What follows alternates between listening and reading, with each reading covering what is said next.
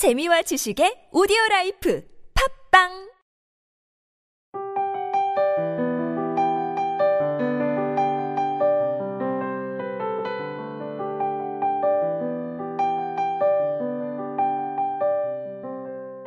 그럴 때 있으시죠?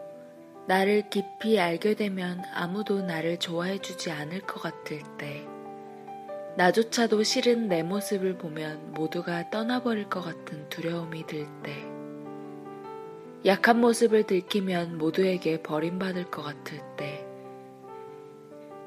그런데 괜찮을걸요? 사람이니까. 느낌 아니까.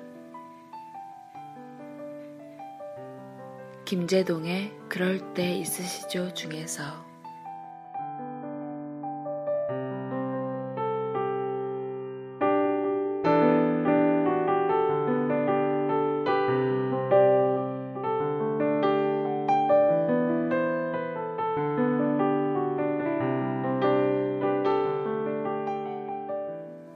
어린 시절 저는 굉장히 내성적인 아이였습니다.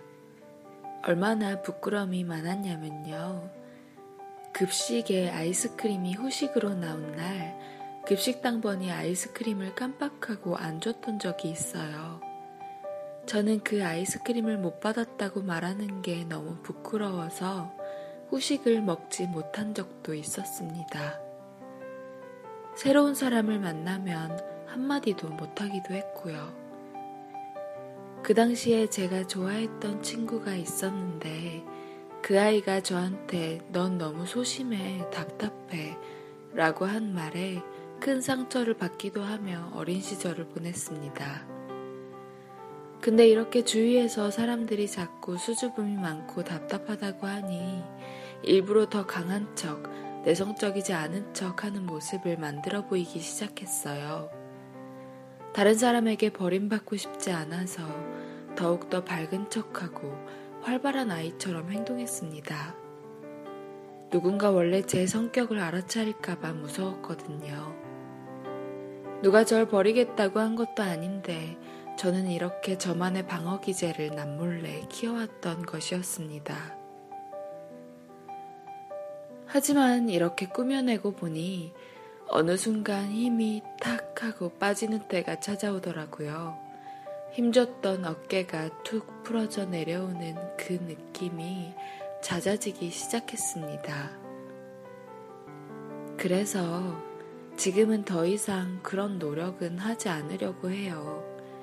나에 대해 깊이 알아도 그 자체를 그대로 받아주고 공감해주는 사람이 좋기 때문입니다. 나를 잘 모르는 사람들을 위해 활발한 척, 밝은 척 하는 모습에 더 이상 체력을 소모하고 싶지 않아요.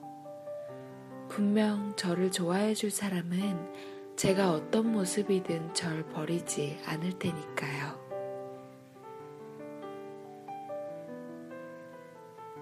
지금까지 기획과 제작의 타치, 주책녀, 저는 감성을 전하는 여자 감전녀였습니다.